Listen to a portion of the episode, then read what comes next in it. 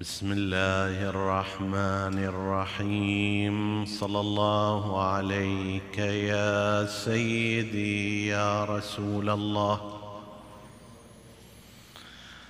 صلى الله عليك وعلى ابن عمك أمير المؤمنين وعلى أهل بيتك الطاهرين.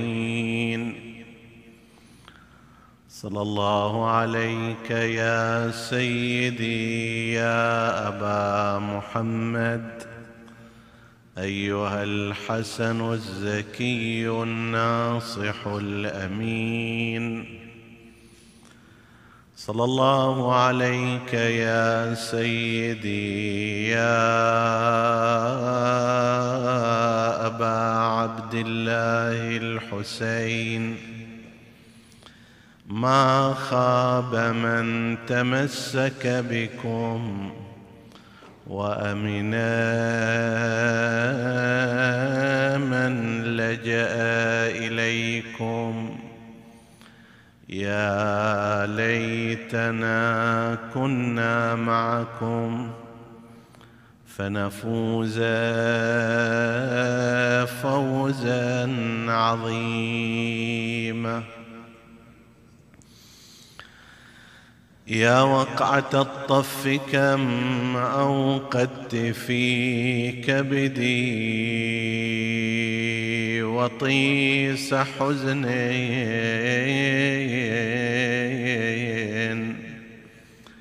ليوم الحشر مسجورا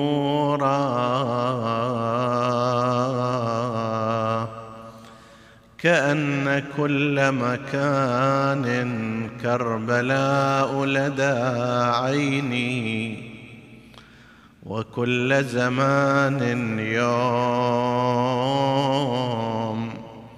عاشورا. يا ليت عين رسول الله ناظرة رأس الحسين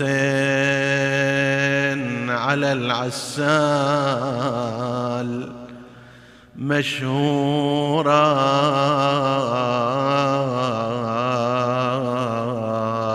وجسمه نسجت هوج الرياح له. ثوبا بقان دم الأوداج مزرورا. يا عقر الله تلك الخيل. يا عقر الله تلك الخيل إذ جعلت أعضاءه لعواديها مضاميرا لم يكفها مثل ذاك القتل. فانبعث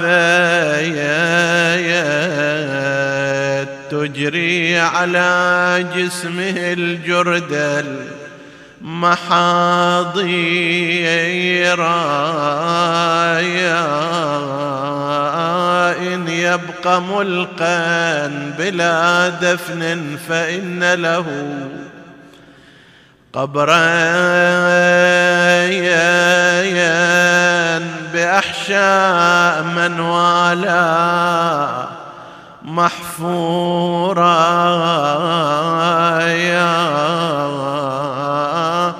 بقلبي ما تمك يا حسين ينصايب وذكرك من يمر الدمع ينصى يا يا بعسى قلبي دون قلبك كان ينصاب خدي دون خدايك خدايك على الوطية. لكنما الأمر لله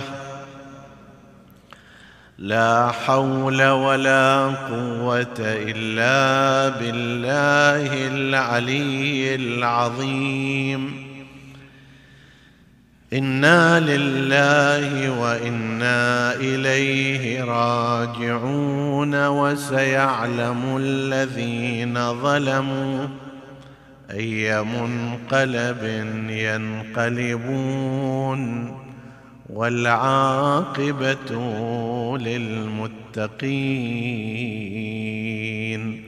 عطروا مجالسكم بذكر محمد وآل محمد.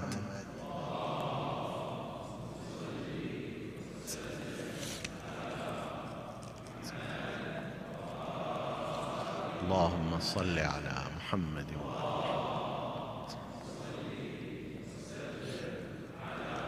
اللهم صل على محمد وآل محمد.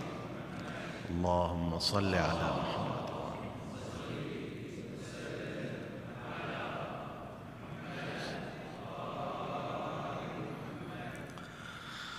لا يزال حديثنا فيما يرتبط بشؤون الإمام الحسن المجتبى صلوات الله وسلامه عليه. وقد ذكرنا في ليلة مضت بعض التوجيهات للفوائد الكثيرة المترتبة على ما عرف بمصالحة الإمام الحسن مع معاوية وعرضنا إلى ثلاثة توجيهات آخرها كان أن الإمام الحسن المجتبى ألزم الدولة الأموية بشروطه مدة حياته المباركة من بعد أبيه وهي عشر سنوات خلافا لما هو المعروف والمشهور من أن الدولة الأموية ممثلة في رئيسها قد أعلنت عدم الالتزام بشروط الحسن المجتبى عليه السلام ونقلنا شيئا من القرائن على هذه الفكرة والنظرية. هذه الليلة والليلة التي تليها سوف نتناول شيئا من إسهامات أبنائي وأحفادي ونسل الحسن المجتبى عليه السلام في الأمة الإسلامية من زوايا متعددة. من زاوية إعلان الثورة على الظلم والظالمين والشهادة في هذا الطريق وتحمل الآلام والاضطهاد ومن جهة أخرى في إنشاء وإقامة بعض الدول والكيانات السياسية في أكثر من منطقة في العالم الإسلامي وقد يكون لنا حديث لو اتسع الوقت أيضا في إسهامات أحفاد الإمام الحسن عليه السلام فيما يرتبط بالجانب العلمي والفكري والفقهي في مذهب التشيع. قد نتناول هذه الليلة ونقتصر على الجانب الأول ونرجئ الأمر في بقية الجوانب إلى ليال أخر. بعد حركة الإمام الحسين عليه السلام وشهادته التي سلت ذلك السيف الثائر في وجه الأمويين. قد لا نجد في تاريخ الحسينيين حركة ثورية واضحة مباشرة باستثناء ثورة الشهيد زيد ابن علي بن الحسين عليهما السلام في هذا المجال لكننا وجدنا كثيرا من النهضات والثورات والحركات من أحفاد الإمام الحسن المجتبى عليه السلام. إحنا وضحنا في وقت أسبق أن هذين النسلين اشتبكا من جديد بعدما افترقا يعني بعدما كان أبناء علي منهم الحسن والحسين فذاك النور العلوي المحمدي الإمامي افترق في شخصيتين. عاد من جديد إلى الاجتماع في زمان الإمام السجاد عليه السلام. عندما تزوج الإمام السجاد فاطمة بنت الحسن المجتبى فمن جديد اجتمع هذا النسل فصار من الإمام الباقر إلى الإمام الحجة عجل الله تعالى فرجه الشريف كلهم جدهم الإمام الحسن من جهة الأم. وجدهم الإمام الحسين من جهة الآب. ولذلك فالإمام الحسن جد الباقر والصادق والكاظم والرضا والجواد والهادي والعسكري والمهدي من جهة أمهم مثلما أن الإمام الحسين جدهم من جهة أبيهم. فالطرف الآخر أيضا النسل الفعال خل نسميه في ذرية الإمام الحسن المجتبى عليه السلام أيضا اجتمع فيه كلا العمودين. وذلك لأن الحسن بن الحسن المجتبى ويعرف بالحسن المثنى وهو ممن قاتل بين يدي عمه الحسين في كربلاء وجرح وسنأتي على ذكره تزوج فاطمة بنت الحسين عليه السلام اللي يصفها الإمام الحسين بأنها كالحور العين في الجمال وبأنها تشبه أمها فاطمة الزهراء في العبادة.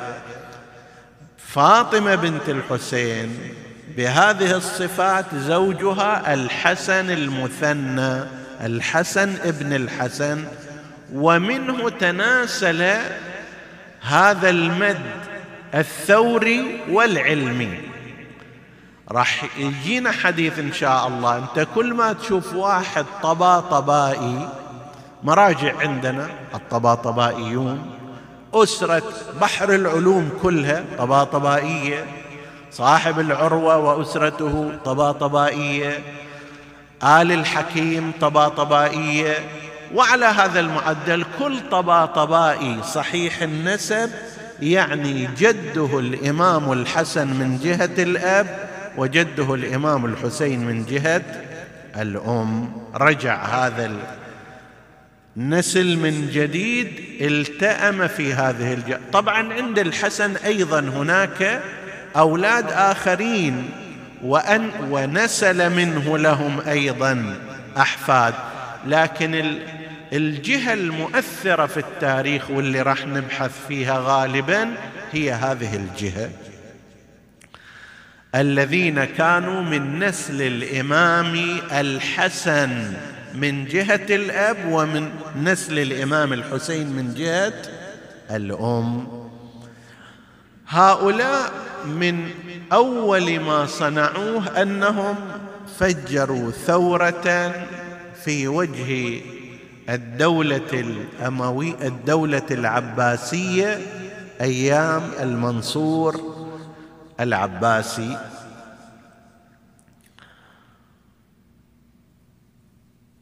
بقيادة محمد ابن عبد الله ابن الحسن ابن الحسن ابن الحسن المثنى يصير جده عبد الله يصير والده ويقال له المحض عبد الله المحض ومحمد هو يلقب بالنفس الزكية ولذلك يقال ثورة محمد النفس الزكية ضد العباسيين.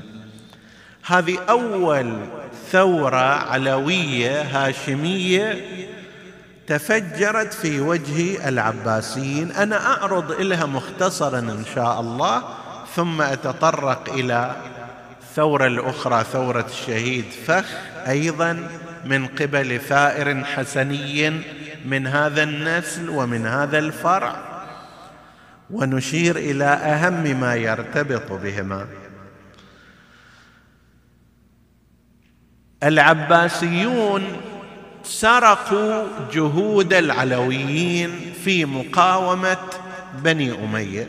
بنو أمية على أثر ارتكاب الجرائم في حق أهل البيت من جهة والظلم اللي مارسوه بالنسبة إلى الأمة عموما اصبحوا وجها مكروها منفرا. لذلك كانت أي دعوة من الدعوات لمواجهة الأمويين تلقى قبولا. وصارت هناك حركات بدأ بها الهاشميون من نسل محمد بن الحنفية ابن الإمام أمير المؤمنين عليه السلام. وصار لهم حركة ودعاة إلى آخره. العباسيون أيضا انضموا إليهم باعتبارهم من بني هاشم. صارت أحداث الآن لسنا في صدد تفصيلها. اللي انتهى الأمر إلى أن العباسيون إلى أن العباسيين على أثر موت قائد هذه الحركة في ظروف غامضة صارت أسرار هذه الدعوة والحركة والثورة بيدهم. الآن إحنا على أعتاب نهاية الدولة الأموية في أواخرها وبين عليها الضعف وهي على وشك الانهيار. فبنو هاشم بمن فيهم العباسيون؟ من نسل العباس بن عبد المطلب. وأيضا من نسل أمير المؤمنين عليه السلام بالذات الحسنيين يسوون اجتماع جلسة للاتفاق على المستقبل. من المرشح الأبرز في هذا محمد ابن عبد الله المعروف بالنفس الزكية. كان الرجل معروف بالعلم ومعروف بالعبادة والورع وله مدح كثير من الفريقين. وهذا من الغريب يعني هم في التعريف الشيعي له كلام مدح وثناء وأيضا عند المدرسة الأخرى نفس الكلام. فيصير الاتفاق على أن محمد هذا هو الخليفة ربما في الاثناء أيضا طرحت أشياء احتمال أن يكون هذا هو المهدي لأن اسمه محمد وعند الفئة الأخرى أن المهدي اسمه اسمي واسم أبيه اسم أبي. طبعا إحنا عندنا الشيعة ليس كذلك بس هذه الفكرة كانت موجودة في مدرسة الخلفاء اسمه اسمي واسم أبي اسم أبي فهذا ينطبق على من؟ على محمد ابن عبد الله وهو من قريش من بني هاشم. فهذا بعد حسب التعبير بالإضافة إلى صفاته الشخصية زاد من الالتفاف حوله. العباسيون أيضا ومنهم أبو العباس السفاح ومنهم المنصور العباسي وآخرون ما عندهم نفس المؤهلات التي هي موجودة لدى محمد ابن عبد الله بن الحسن المثنى بن الحسن السابط. فيبايعوه على أنه هو الخليفة والبيعه في ذاك الوقت هي ملزمة يعني مثل عقد لا ينفك. لاحظ شلون؟ وإذا تفك معنى ذلك أنت متمرد على هذا الأمر. وممن بايع كان المنصور العباسي بايع محمد ابن عبد الله النفس الزكية على الطاعة والائتمار بأوامره والسير خلفه وإلى آخره. دعي الإمام الصادق عليه السلام كما في الروايات إلى هذه الجلسة. فجاء الإمام عليه السلام ولم يشترك معهم. اولا ما ممكن أن يشترك معهم في البيعه باعتبار هو الإمام الحق المفروض طاعته. لازم الناس يبايعونه هو. كيف يأتي ويبايع؟ واحد المفروض أنه من رعيته. شيء آخر أن الإمام الصادق عليه السلام بما كان لديه من العلوم قال إن هذا الأمر لا يتم. هذه القضية ما عندنا علم إحنا ان هذا الامر لا يتم وان محمد ابن عبد الله سيقتل.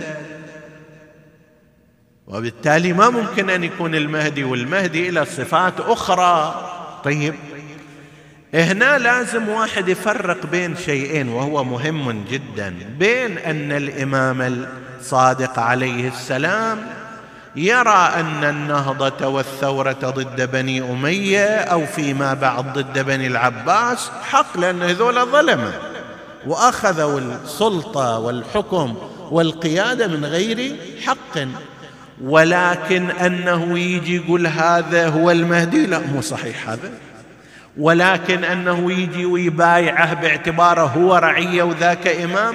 هذا تخلي عن الامامه لا يجوز له. لذلك بهالمقدار لم يصنع الإمام عليه السلام. المهم تطورت الأمور فيما بعد. في المدينة محمد النفس الزكية وآل الحسن هذول هالشكل لما سقطت الدولة الأموية على وقع قتال مثل أبي مسلم الخراساني ودعاة هذه الدعوة الجديدة وهذول بعد شوية جيروا لصالح العباسيين. في الكوفة العباسيون استلموا الحكم هذولاك بعدهم قاعدين في المدينة. وأخذ الحكم أبو العباس السفاح وخلص بعد صار هو الخليفة. شوية شوية تطورت الأمر إلى أن هذا الحكم مالنا. ولكن شنو؟ لما اجى المنصور العباسي فيما بعد جاء وعنده يعني قلق أن في عنقه بيعه لمن؟ لمحمد بن عبد الله النفس الزكية. ولا مو معقول أنه يخليها الشكل؟ إما أنا أو هو. فأخذ يطلبه طلبا حثيثا. ولما راح إلى المدينة يعني ذهب إلى الحج كما يقولون وعطف على المدينة راح وسأل عبد الله والده عبد الله بن الحسن قال له وين أبنائك؟ محمد وإبراهيم. قال أنا ما أدري عنهم أنت مخوفهم وهم مختفين بالتالي. واحد أنت تطلبه؟ بالتالي هذا الرجل لو كان آمن كان يجيك لكن أنت يدري أنه أنت تطلبه للسجن للقتل فهو مختفي مو بإيدي أنا. فأصر عليه قال أنا مو عندي إياه. المهم بعد ذلك أمر المنصور العباسي بأن يسجن أبناء الحسن كلهم. سجنوا أول شيء في المدينة ثم أخذوا إلى العراق وسجنوا في سجن. لو واحد يريد يشوف سجون العذاب الشديد خليه يقرأ كتاب مقاتل الطالبيين. في هذا الفصل كيفية سجن أبناء الحسن المجتبى عليه السلام. زين. الكلام عن القيود في داخل السجن الكلام عن أنه مطبق تحت الأرض الكلام عن أنه حاشا من يسمع كانوا يقضون حاجتهم في نفس المكان الذي هم فيه ينامون فيه وما يخلوهم كذا لأنهم مقيدون. وفي بعض النقول أنهم كانوا مسمرين إلى الحائط يعني ما يتحرك فهو فيها المكان. ولا يعرفون ليلا من نهار لذلك كانوا يجزئون القرآن إلى أجزاء.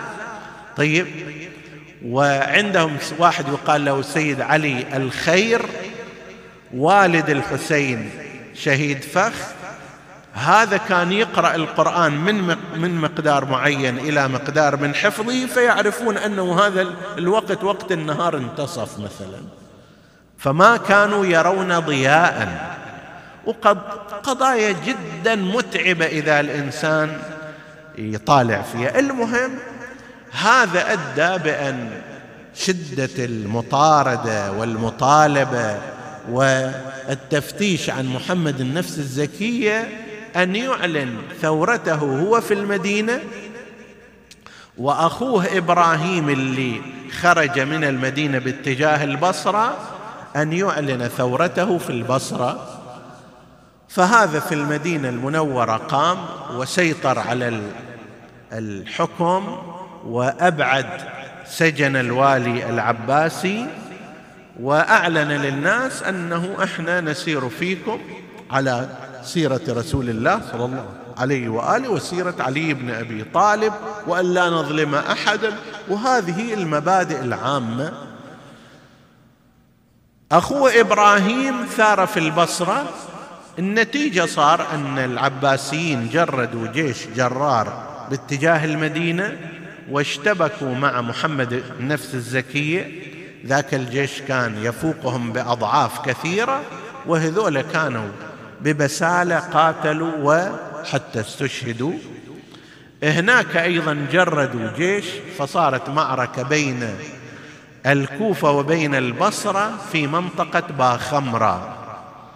اللي يجي ذكر باخمرة في قصيدة دعبل الخزاعي التي أنشدها أمام الإمام الرضا عليه السلام. فانتهت هذه الثورة إلى هالشكل. قبلها الإمام صادق عليه السلام لما حمل أبناء عمومته من أبناء الحسن إلى السجن أرسل لهم رسالة تقطر رقة وتعاطفا والما لما أصابهم. رسالة مفصلة طويلة أرسلها الإمام الصادق إلى آل الحسن وبالذات إلى عبد الله بن الحسن والد النفس الزكية. طبعا هنا ينبغي أن نشير إلى أن هناك خلافا بين المؤرخين الشيعة والرجاليين في أنه هل هذه النهضة هل هذه الثورة كانت على الخط المستقيم؟ لو لا لأنهم ما سمعوا كلام الإمام الصادق فهي ثورة خاطئة. لو لأنهم طلبوا من الإمام الصادق أن يحضر معاهم ويأيدهم وما فعل ذلك فاذا هذه الثوره ثورة غير صحيحة وغير سليمة. من الكلمات الجيدة أن أنقل لكم ما ذكره المرحوم الشيخ عبد الحسين الأميني صاحب كتاب الغدير. العلامه الأميني وهو مجتهد ومحقق ويكفيه بعد الغدير إذا قيل صاحب الغدير قطعت جهيزة قول كل خطيب كما يقولون.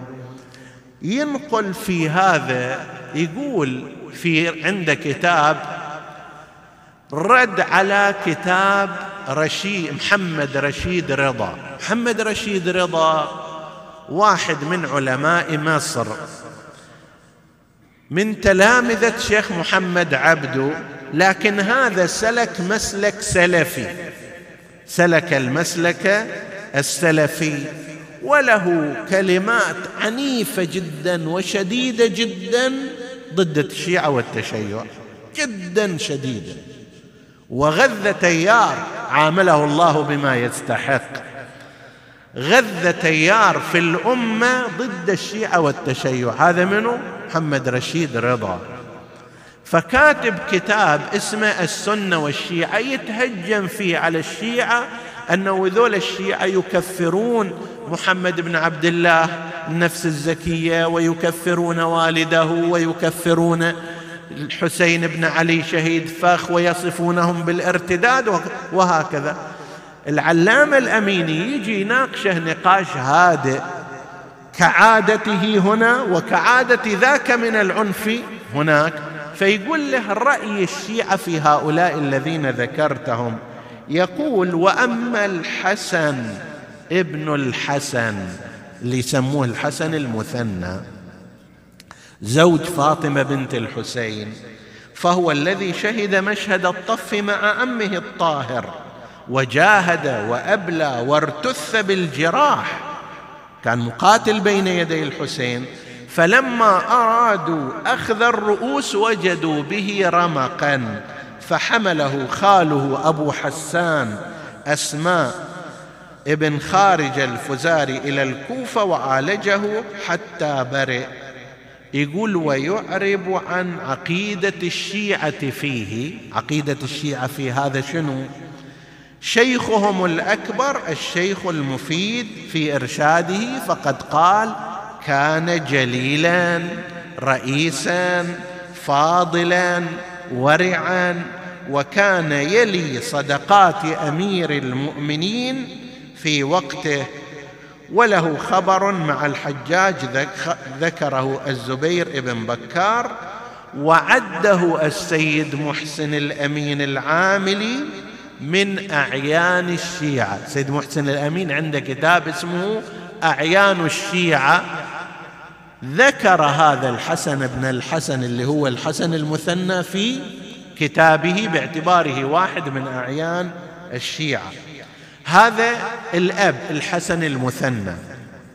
وأما عبد الله المحض ابنه فقد عده شيخ الشيعة أبو جعفر في رجاله من أصحاب الصادق عليه السلام. وزاد أبو داود أنه من أصحاب الباقر. وكا وقال جمال الدين المهنا كان يشبه رسول الله وكان شيخ بني هاشم في زمانه يتولى صدقات أمير المؤمنين بعد أبيه الحسن. هذا منه عبد الله المحض. أكو روايات ذامة وأكو روايات مادحة فيه. في هذا عبد الله بن الحسن. فش نسوي هنا؟ قال الأحاديث في مدحه وذمه وإن تضاربت غير أن نظر الشيعة فيها ما اختاره سيد الطائفة السيد ابن طاووس. سيد ابن طاووس أستاذ العلامة الحلي من صلاحه وحسن عقيدته وقبول إمامة وقبوله إمامة الصادق عليه السلام كان يقول ابن طاووس هذا الكلام اللي مثلا عندنا ذم إله أو هو عنده كلام جارح هذا لأجل نفي العلاقة بينه وبين الإمام الصادق حتى الإمام الصادق لا يتضرر. يراد أن يقال للعباسيين ترى الإمام الصادق مو هو اللي حرك هذوله. صيانة للإمام عليه السلام وحتى لا يؤخذ بجريرته وبجرمه. قال وهذا يدل على أن الجماعة المحمولين لما حملوا من المدينة إلى العراق لسجنهم في ذلك السجن الشديد قال كانوا عند مولانا الصادق معذورين وممدوحين ومظلومين وبحقه عارفين.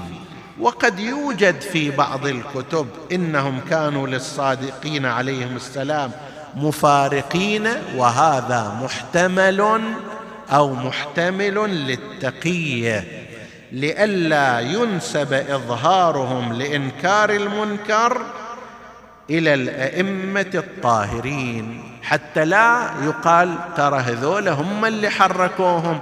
والإمام الصادق مع كل هذا الإظهار مع ذلك تدري الإمام الصادق بعد ما قضي على ثورة محمد النفس الزكية المنصور قال أنا قتلت كذا وكذا من بني هاشم لكن إلى الآن أبقيت سيدهم أبقيت سيدهم جعفر بن محمد.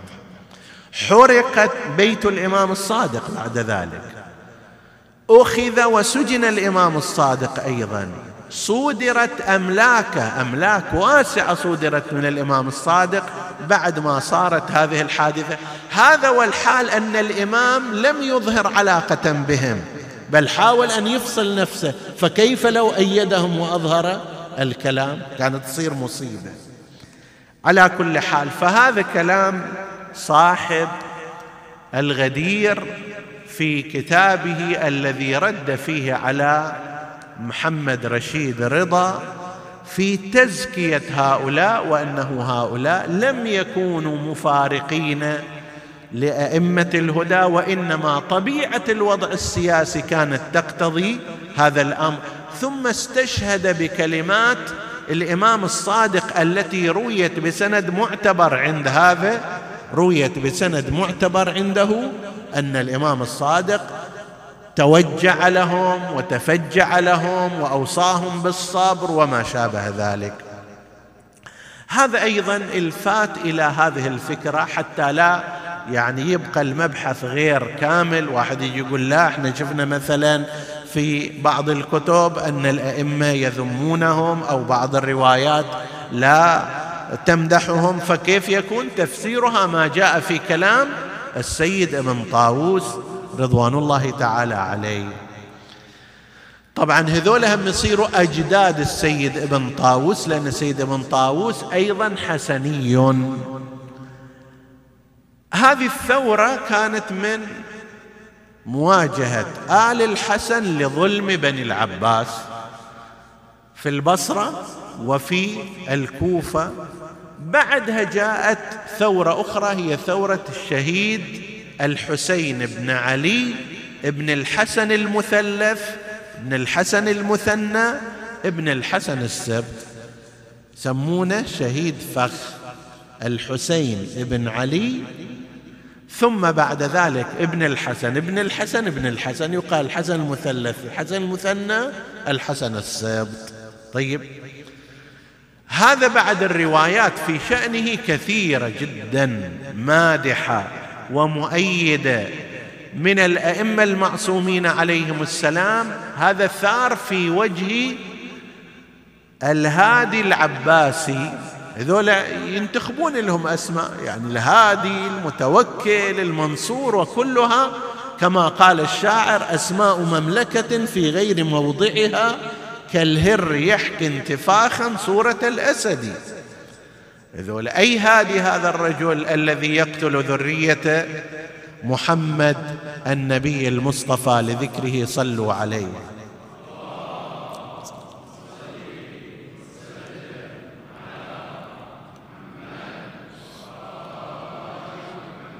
الهادي العباسي اجى وأخذ سياسة والده في البطش بأهل البيت عليهم السلام.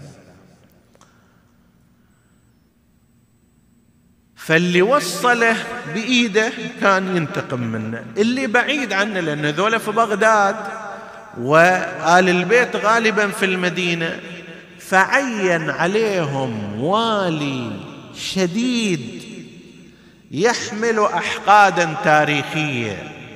واحد من العمريين كما قالوا هذا كان كأنما وجد أن من شغلة اللي يستمتع فيها إيذاء أهل البيت عليهم السلام. فمثلا كان يجمع بني هاشم لازم تجون يوم الجمعة قبل الأذان بساعة وما تطلعوا من هالمكان من المسجد أو من الديوان إلا أن آذن لكم. حتى أعرف منو الموجود منو اللي ما موجود. لأن هذا يخاف مثلا لعل واحد يكون غايب يدبر له أمر أو كذا. ف بعض الأحيان قبل الظهر لازم يجون بساعة ويبقون إلى ما بعد صلاة العصر. أي واحد يجي يكون عنده دوام يوم الجمعة لا مسوي شيء لا عنده غرض صغير كبير جمع غفير من بني هاشم. وما لازم ذاك اليوم أيضا يغيب. طيب واحد رايح إلى عمرة واحد رايح إلى شغل واحد مريض. لا لا ما عنده هذا الكلام. فتأذى بنو هاشم كثيرا. مرحلة ثانية صار يكفل بعضهم ببعض إنه أنت تكفل فلان إذا ما جاء أنت ناخذك مكانه. بغض النظر عن أنه هذا لماذا لم يأتي. وهذا أيضا كان في حرج. دع عنك سائر الأمور من مصادرة أموال على أقل شيء من إيذاء من إيذاء نقل أنه رأى يعني رفع إليه شخصين شخص من أقاربه وشخص ينتسب لبني هاشم وجدوا كما يقولون على ريبة على ريبة لنفترض جالسين نص الليل مثلا على سهرة غير غير طبيعية. فلما جابوهم إليه اثنيناتهم على نفس الجلسة بس واحد من أقاربه وواحد من أقارب بني هاشم.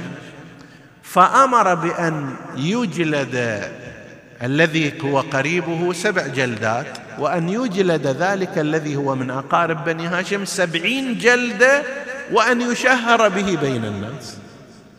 إذا اثنيناتهم مذنبين عاقبهم بنفس العقوبة اثنينهم بريئين أخرجهما معا. لكن يعني لم يكن يتحرك إلا بدافع الأحقاد. هذول في الأصل هم يرون أن هذه الخلافة والولاية مغصوبة فكيف بعد إذا أنت جرح وجاي تشق أيضا أكثر فأكثر؟ هم يعتبرون هذه الخلافة أنتم غاصبيها من عندهم. وفوق هذا أنت تتعمدهم بهذا ال... إذا فقال للحسين بن علي اللي فيما بعد راح يصير شهيد فخ انت كنت مكلف بالحسن ابن محمد النفس الزكية. وينه؟ محمد النفس الزكية لما استشهد عنده ولد اسمه الحسن. هذا قال له انت يا حسين بن علي مكلف به اذا ما جاء انت ناخذ. ذاك اليوم هذا انتظروه ما اجى. وينه؟ ما ادري ما عندي علم به فقال له أنت لو أمروك الآن أن تجي تجيب فد يوم واحد آل أبي الخطاب ما تقدر تجيبهم. هذا عنده شغل ذاك مريض هذا مسافر هذا ما موجود هذا ما, ما لقيته. هذا أنا ما أعرف وين هو. قال لا لازم تبقى هنا إلى أن يجي. كيف أجيبه؟ أنا من أين لي؟ أنا أعلم. قال ما علي إلى قريب المغرب. قالوا إلى قريب المغرب ومخليه عنده. قال له خلاص أنا أطلعك ولا تأتني إلا وهو معك. قال إن شاء الله أجيك وهو معك. ما يخالف. بالفعل راح ودوره ودور جماعته. قالوا هالوضع؟ قال لهم هذا الوضع لا يحتمل. نبقى إلى متى بهذه الطريقة؟ لا ديننا سالم ولا دنيانا سالمة ولا أعراضنا سالمة. إلى متى الصبر فخل نعلن المواجهة مع هؤلاء. وبالفعل جاء هو مع جماعته ودقوا عليه الباب في الليل. قال له ما تجيني إلى الليل إلا وهي هو وياك. بالفعل صدق في قوله جاء وياه في الليل وهجموا عليه. وهذا من من الرعب والخوف خرج وهو يفعل كذا وكذا. بعد مو مناسب واحد يجيب الكلام فوق المنبر. فسيطروا على على الوضع. المؤذن كان يؤذن واحد راح إلى قال له أذن بحي على خير العمل. فالتفت شاف جماعة مسلحين قال له أذن بحي على خير حي على خير العمل شعار شيعة أهل البيت. فهذا بعد خايف على نفسه أذن بحي على خير العمل التموا الناس عليهم وبالفعل يعني طردوا العباسيين من تلك المنطقة كانت مكة.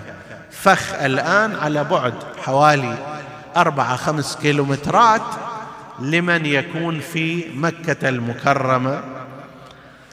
فسيطروا على الوضع هناك أرسل إليهم الهادي العباسي في ذاك الوقت بعض قواده مع جيش كثيف واشتبكوا في تلك المنطقة وانتهت النتيجة إلى مقتل هؤلاء لقلة عددهم. إحنا سبق أن ذكرنا في أيام ماضية أن مكة والمدينة من الناحية الاستراتيجية والسياسية غير مناسبة لنهضة ولثورة. ولذلك كل الحركات اللي صارت فيها انتهت.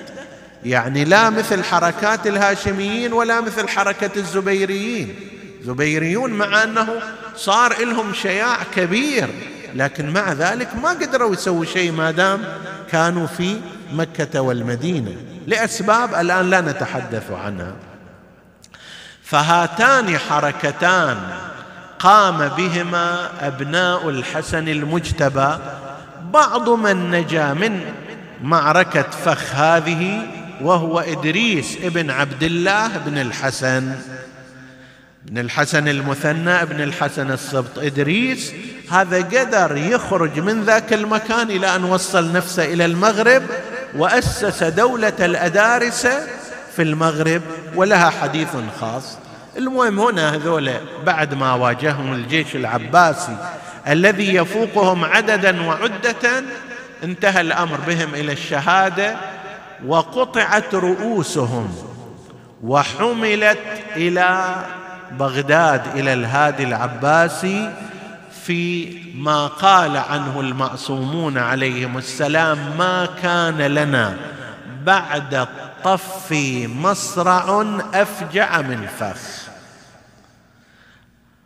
مشابهة موجودة. هذا الحسين ابن علي وذاك أيضا الحسين ابن علي. هذول عددهم قليل حوالي 200 شخص كانوا. في مقابل آلاف كان عند الجيش العباسي. أيضا قطعت رؤوس هؤلاء كما قطعت رؤوس كربلاء وتركت جثثهم على الأرض ثلاثة أيام أيضا حتى نزلت عليها الطير كما قالوا. ولوحتها الشمس وما شابه ذلك. والإمام الكاظم عليه السلام عندما سمع عن ذلك ترحم عليه. قال رحمه الله رحمه الله رحمه الله لقد كان عابدا ورعا صالحا. وأنشأ فيه شعراء أهل البيت عليهم السلام قصائد وقعت موقع القبول من أئمة الهدى صلوات الله وسلامه عليهم. طبعا مثل هذه النهضات وهذه الثورات حتى إذا ما نجحت بمعنى السيطرة على الحكم لكنها أوقفت تمادي الظلمه في ظلمهم. الظالم إذا كان يرتكب المظالم وما حد يوقف قدامه راح يستمر يتوسع يتعمق أكثر. بدل ما يظلم عشرة راح يظلم مئة. بدل ما ياخذ نص أموالك راح ياخذ كل أموالك. لكن إذا وجد من يقف أمامه ويشهر السيف في وجهه ويعارضه راح يشوف المسألة فيها وراها من يقاوم ومن يعارض. وهذه فائدة مثل هذه الأمور. وإلا كان مثل مثل حديث حمزة سيد الشهداء. ورجل قام إلى ظالم فنصحه في رواية فقتله. هذا بنفس المرتبة. ليش؟ لأنه وقف وقال كلمة الحق. وقال الحسين عليه السلام من رأى سلطانا جائرا مستحلا لحرام الله عاملا في عباده بالإثم والعدوان فلم يغير عليه بفعل ولا بقول كان حقا على الله أن يدخله مدخلا. فكانت هذه النهضات من بني الحسن ومن أحفاده قد أوقفت مسلسل الظلم والاضطهاد الذي كان بنو العباس يواصلونه في الأمة.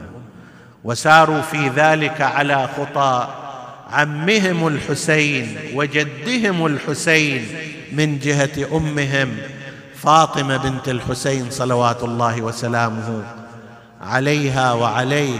ساروا على نفس المنهاج وهذا ليس غريبا على طريقة أهل البيت. صلوات الله وسلامه عليهم. لا ضير في قتل الرجال وإنما ذبح الرضيع به الفؤاد يضام. الرجال أصحاب المواقف راح ينتهي أمرهم إلى أن يقتلوا ولكن الأشياء اللي تخالف الإنسانية هذه اللي يتاثر من عدها الإنسان. أن تقتل طفلا رضيعا أن تسبي امرأة لا حول لها ولا قوة وأن تشهرها بين البلدان هذا هو الذي يؤثر في الإنسان تاثيرا كبيرا ولذلك عندما يأتي أحدهم إلى الإمام زين العابدين عليه السلام لكي يهدئه عن بكائه وعن نياحته على شهداء كربلاء يقول له ألا تقولون القتل لكم عادة وكرامتكم من الله الشهادة؟ إذا كان هكذا فعلام البكاء. قال له شكر الله سعيك يا أبا حمزة القتل لنا عادة كرامتنا من الله الشهادة. ولكن هل رأت عيناك أو سمعت أذناك قبل يوم كربلاء أن سبي النساء لنا عادة متى سمعت أن عماتي وأخواتي يدخلن بيوت ودواوين الظالمين؟ والله ما نظرت إلى عماتي وأخواتي إلا وذكرت. يعني هذا كل يوم أنا عندما أنظر إلى زينب أتذكر عندما فرت من الخيمه أنظر إلى سكينة كذلك أنظر إلى فاطمة كذلك سائر النساء. وهن ينادين ومحمدا وعليا وحسينا. أنا ما نكست راسي لجيل ذبح الصناديق. ما قصر بالغاضرية زلزل نكس الراس دخول زينب مجلس يزيد. كأني بها تنادي وهي على تلك الحالة أنا وين وين وين الدواء أنا وين وين الدواء وين أنا؟ شسوي هلي عني بعيدين أنا لا عباس يبرالي ولا حسين يضربوني بنبجة وتهمل العين تظل عبرتي بصدري تكسر فأوقفها مثل الإمام في ابتياعها وأبرزها تحمايا بضوء شعاعها وجرع الأعداء ذل سماعها يسب أبوها عند سال بقناعها ولا ستر إلا ساعد وزنود. نسألك اللهم وندعوك باسمك العظيم الأعظم. الأعز الأجل الأكرم يا الله اغفر لنا ذنوبنا كفر عنا سيئاتنا. آمنا في أوطاننا. لا تسلط علينا من لا يخافك ولا يرحمنا.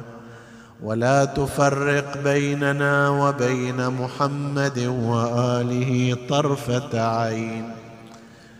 احفظ اللهم إخواني السامعين فردا فردا واقض حوائجهم.